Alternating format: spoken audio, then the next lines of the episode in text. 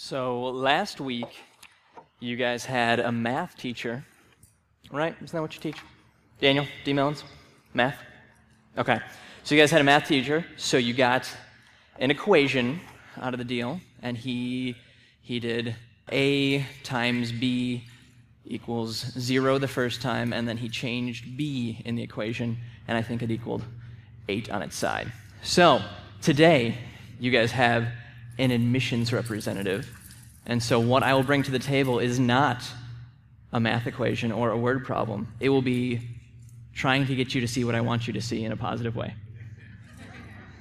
So, um, this morning, we are going to look at the Israelites' covenant and their subsequent failure, ourselves and our failures to keep our covenants, and then to Jesus and the new covenant to ultimately see the freedom we have in Christ.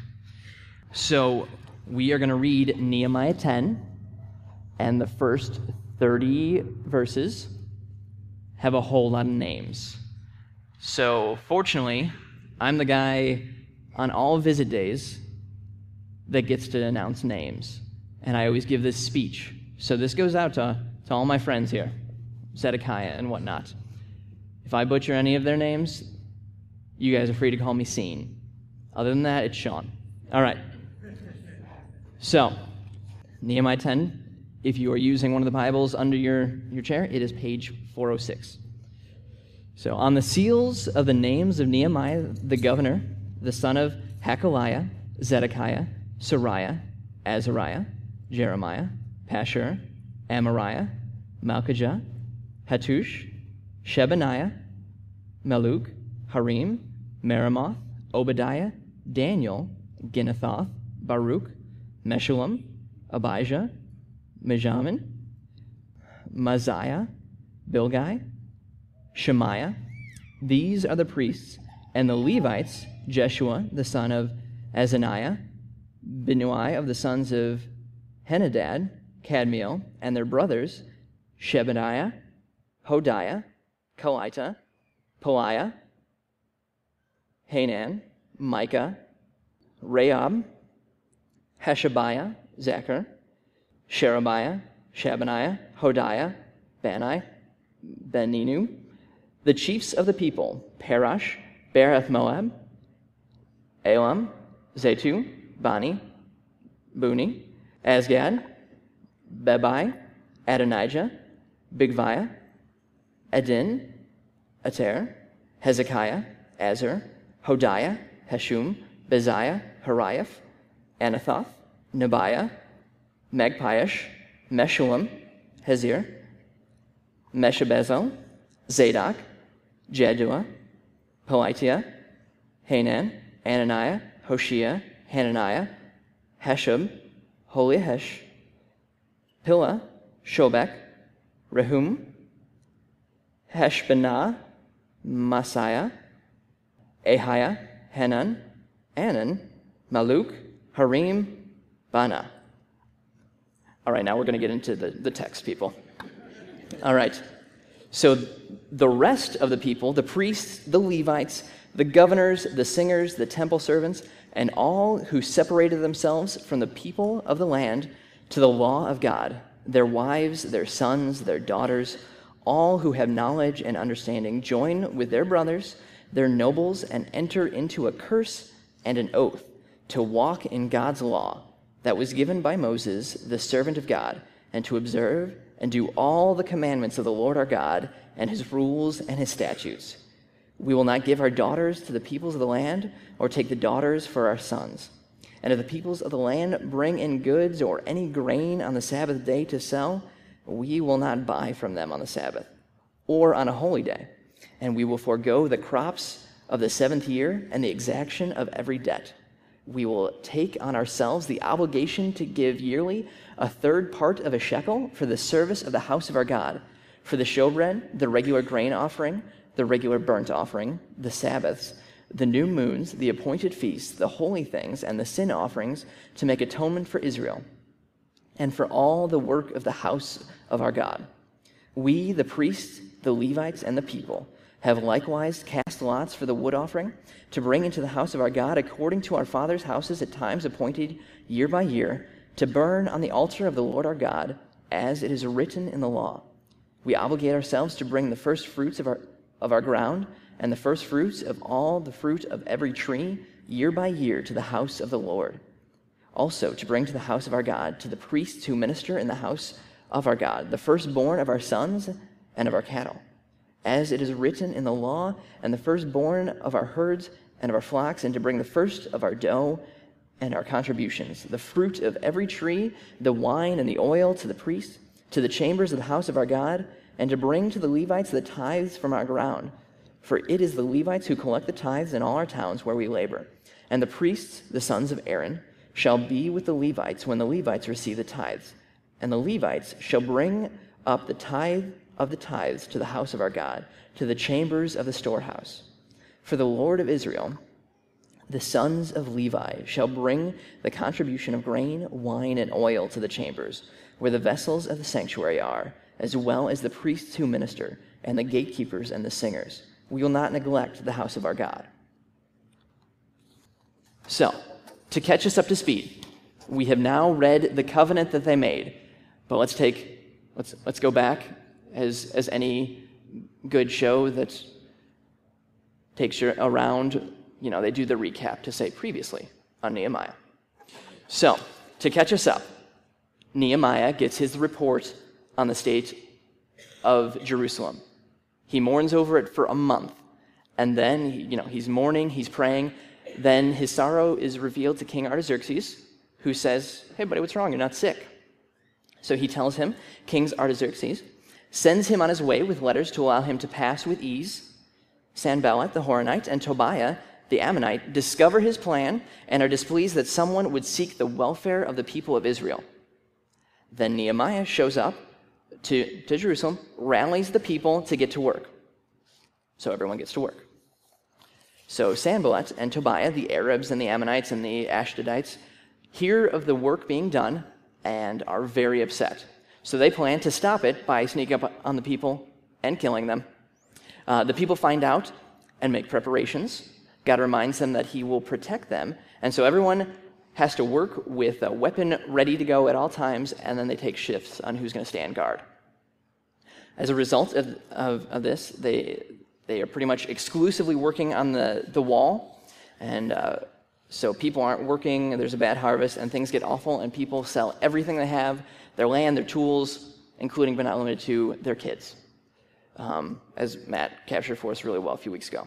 So Nehemiah gets this corrected. Then we've got a few more plots from Sanballat and Tobiah.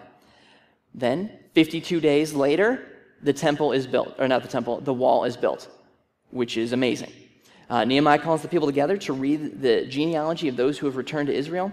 Ezra reads the law. They realize that it's time for the Feast of Booths, so they celebrate. Uh, the people then mourn and confess their sins, which Daniel talked about last week, and they go through their history and examine what God has done on their behalf. So then, as a result, they make this covenant.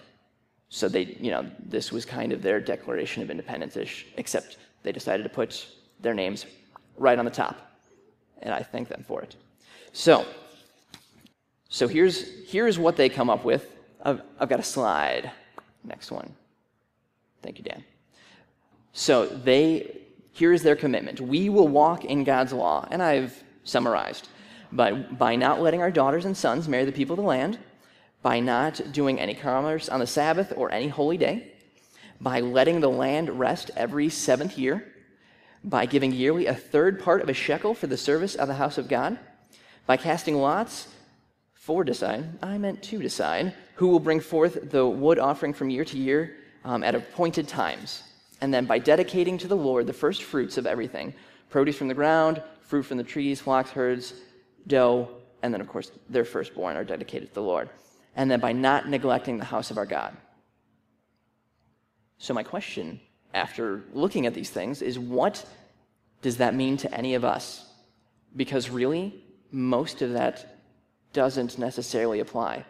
The most that, that we have going for us is we do not want our kids to marry non Christians, but it's not because we're afraid that they're, well, there are concerns around this, but we're not necessarily afraid they're going to then worship Baal with their new spouses, and then God is going to destroy us as a result. Like, we've got a lot of different concerns around that. You know, holy days and Sabbaths, we don't necessarily have too many holy days, depending on where you stand on that. And then the Sabbath, I'm sure some of you guys did work some yesterday, so I think that one becomes a bit nebulous. I think we're totally for giving God our best, our first fruits. That is something that we can definitely hold to and agree with Him on. And then, as far as honoring the house of God, we don't have a building, so I think that we don't need to worry too much in the sense of honoring the temple. So I want to take a look at us and our response when we read this, um, because I will be completely candid with you and say that my initial response when I read this is knowing full well that they are not going to follow through. I know that they are totally going to drop the ball, and when, next week we find out all the ways they drop the ball, and it is very easy to look at them and to assess what they have done and be like, they made this covenant and they broke this covenant. And on this side of history, I can say, I don't think I'd do that. Where are these guys, I would definitely have stuck to my guns. So I think that what ends up happening is we, I take personally, and I think in general, we take a bit of superiority over them. And then a little bit of cynicism and in our belief that we would have kept the covenant agreement. The thing is, I was not at, you know, a good portion of us are, married. I was not at most of your weddings. Um, and so I cannot say that you have or have not kept your covenant agreements there. Um, but I decided, uh, I had asked Richard and I got their wedding video. And so we're going to watch that and we're going to assess if we think they kept their covenants or not. I'm kidding. Wouldn't that be awful? Because I didn't tell him anything about that. How, I laughed really hard when I thought about that. All right. Uh, so, all right. So let's, but let's take a, a second and compare our ability to keep our covenant against a bunch of folks who uh, suffered persecution, received death threats, did in, intense physical labor, had sleepless nights, sold everything they had, including their children, had no immediate access to the Bible in optional translations, no direct access to God in prayer, and no Holy Spirit alongside them. That is the people we are saying, I think we can keep a covenant better than they can. So I will go with a covenant that a good portion of us have, have shared, and that would be the membership covenant. So I put it up here, but it turns out you guys will not be able to read like any of it. It's, it's really small. I apologize. So I'm just going to tell you, uh, I'm going to give you a few, a few of the highlights, and we're, we're going to see how how we stack up. Because their statement was, we are going to love the law of the Lord by doing these things. We, had, we have four things in our membership covenant that we talk about how we are going to love God, uh, love others, love the people of God, and help people to love God. So I'm just going to take a, few of the highlights.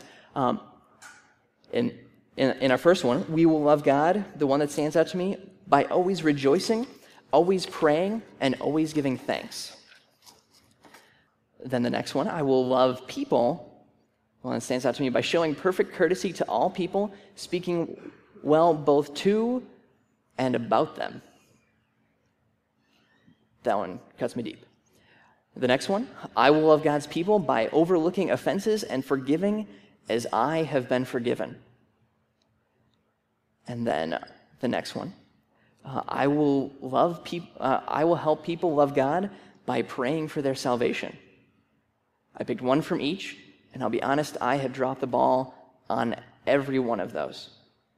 And so the reason I'm pointing this out is so that we see that we're not better than the Israelites. That I think we often read about what's happened to them and the response is though we could have done it better, uh, but they were far more dedicated than we are. I sometimes feel tired doing having three Sundays out of a month where I do something to get ready for church. Uh, I feel tired getting up early to come and set up, and then sometimes frustrated about setting up and you know trying to side the chairs. You know, we we played around with it a little bit recently. Nobody commented, um, but like we we look at that, like we look at what what they went through, and then we compare it to ourselves, and we see that we we don't necessarily stack up. So, what do, what do we have going for us? And I think what we have going for us is that now we are in a, a new covenant they made a covenant previously, but our covenant that we made is within the new covenant that Christ made. In Matthew 26, 26 through 29, uh, Jesus institutes the Lord's Supper. And he says of the wine, This is my blood of the covenant, which is poured out for many for the forgiveness of sins. We celebrate that every week. We take time to remember that we are no longer objects of God's wrath, but because of what Christ did and his complete work on our behalf, we are completely forgiven. And so when we, when we take that later, we should take time to, to be humbled and thankful for that. Thankful that we, we won't always keep our covenants, but because of what Christ did, we are not we are forgiven for our inabilities and we are enabled to keep our covenants. So uh, one, of my, one of my big points is that the, the covenant of the law of Moses uh, made with Israel and broken over and over and over again due to Israel's sin has been replaced with a new covenant. It has provided complete atonement for all the sins of God's people, past, present, and future. Um, Dan in, in our small group has made the analogy, and he probably got this from somebody, so I can't trail it all the way back, so I'm just taking it right to Dan. It's Dan, he came up with this, this great analogy. Um, in that we, in our justification, it is our standing before God. Much like yesterday, we had graduation.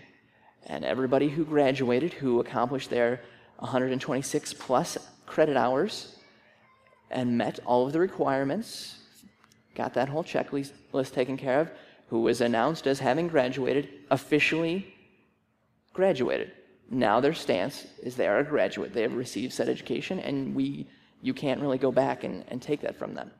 In the same sense that because of Christ's completed work on our behalf, because he took our punishment, we are seen as justified before God, and that doesn't go away. We can now no longer be not justified. We are completely justified in the new covenant.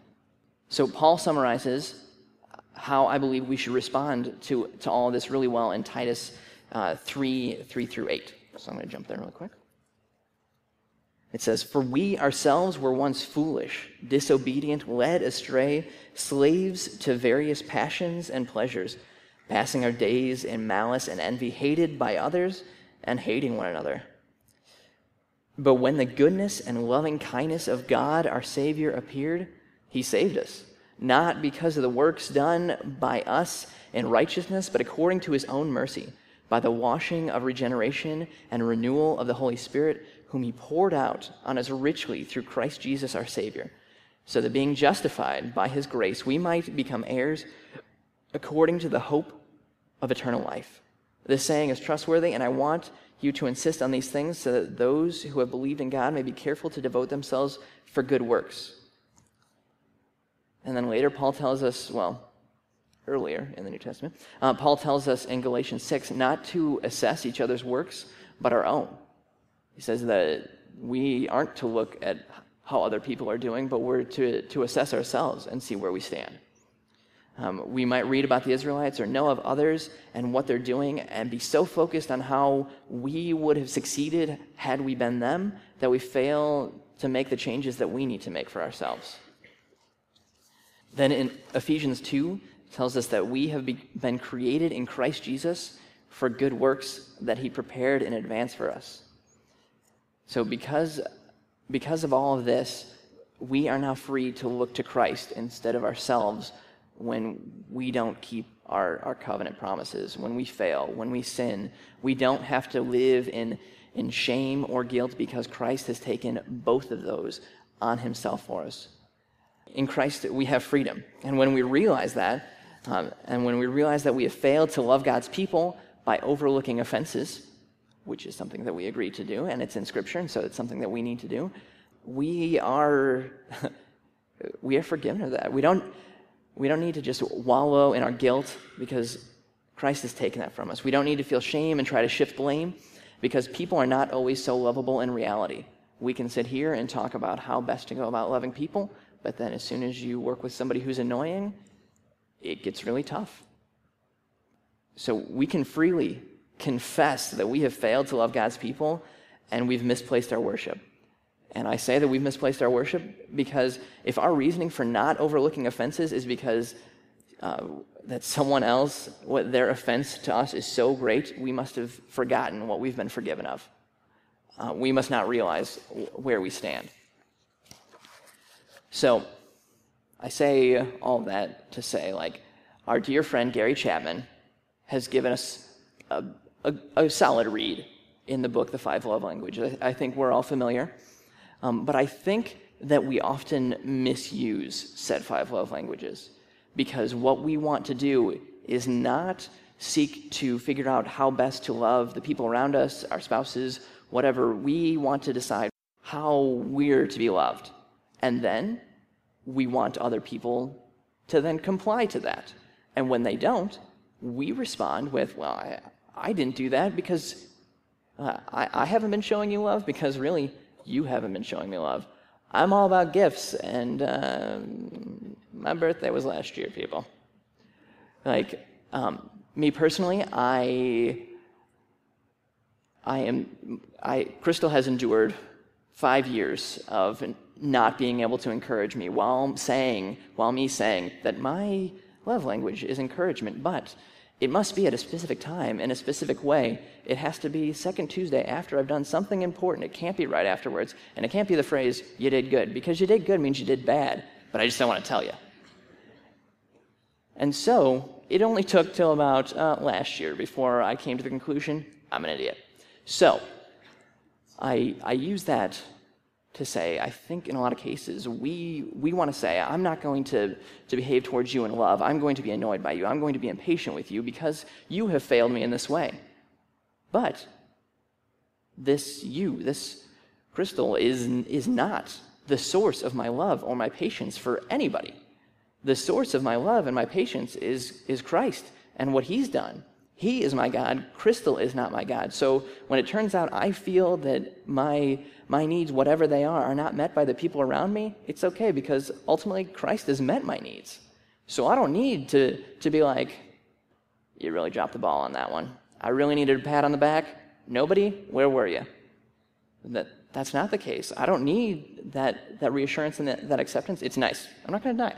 But ultimately, because what Christ did on our behalf, we are now accepted by God. I think that's wonderful. And so um, with that, I think that in a lot of cases that, that we are impatient with folks because people can be super annoying. Any of us parents, I'm, I'm going to say, our kids are super cute and super annoying. Our newest guy just, just wants to wake up willy nilly whenever he wants to. What's the deal? And so I'm like, because because Levi, the nine month old, is insufficiently showing me love and patience. I don't have to show it back. I think I missed something. Um, and so I say that to you guys, and I say that a lot to myself. Uh, God has called us to do good works that He has prepared for us in advance. And so now we're free to do those good works. We are free to be patient with people. We're free to love people um, and not have that rely on themselves. He's not abandoned us to it, we have been given the Holy Spirit, we've been given the Bible, we have been given the church. And so we also get reminders.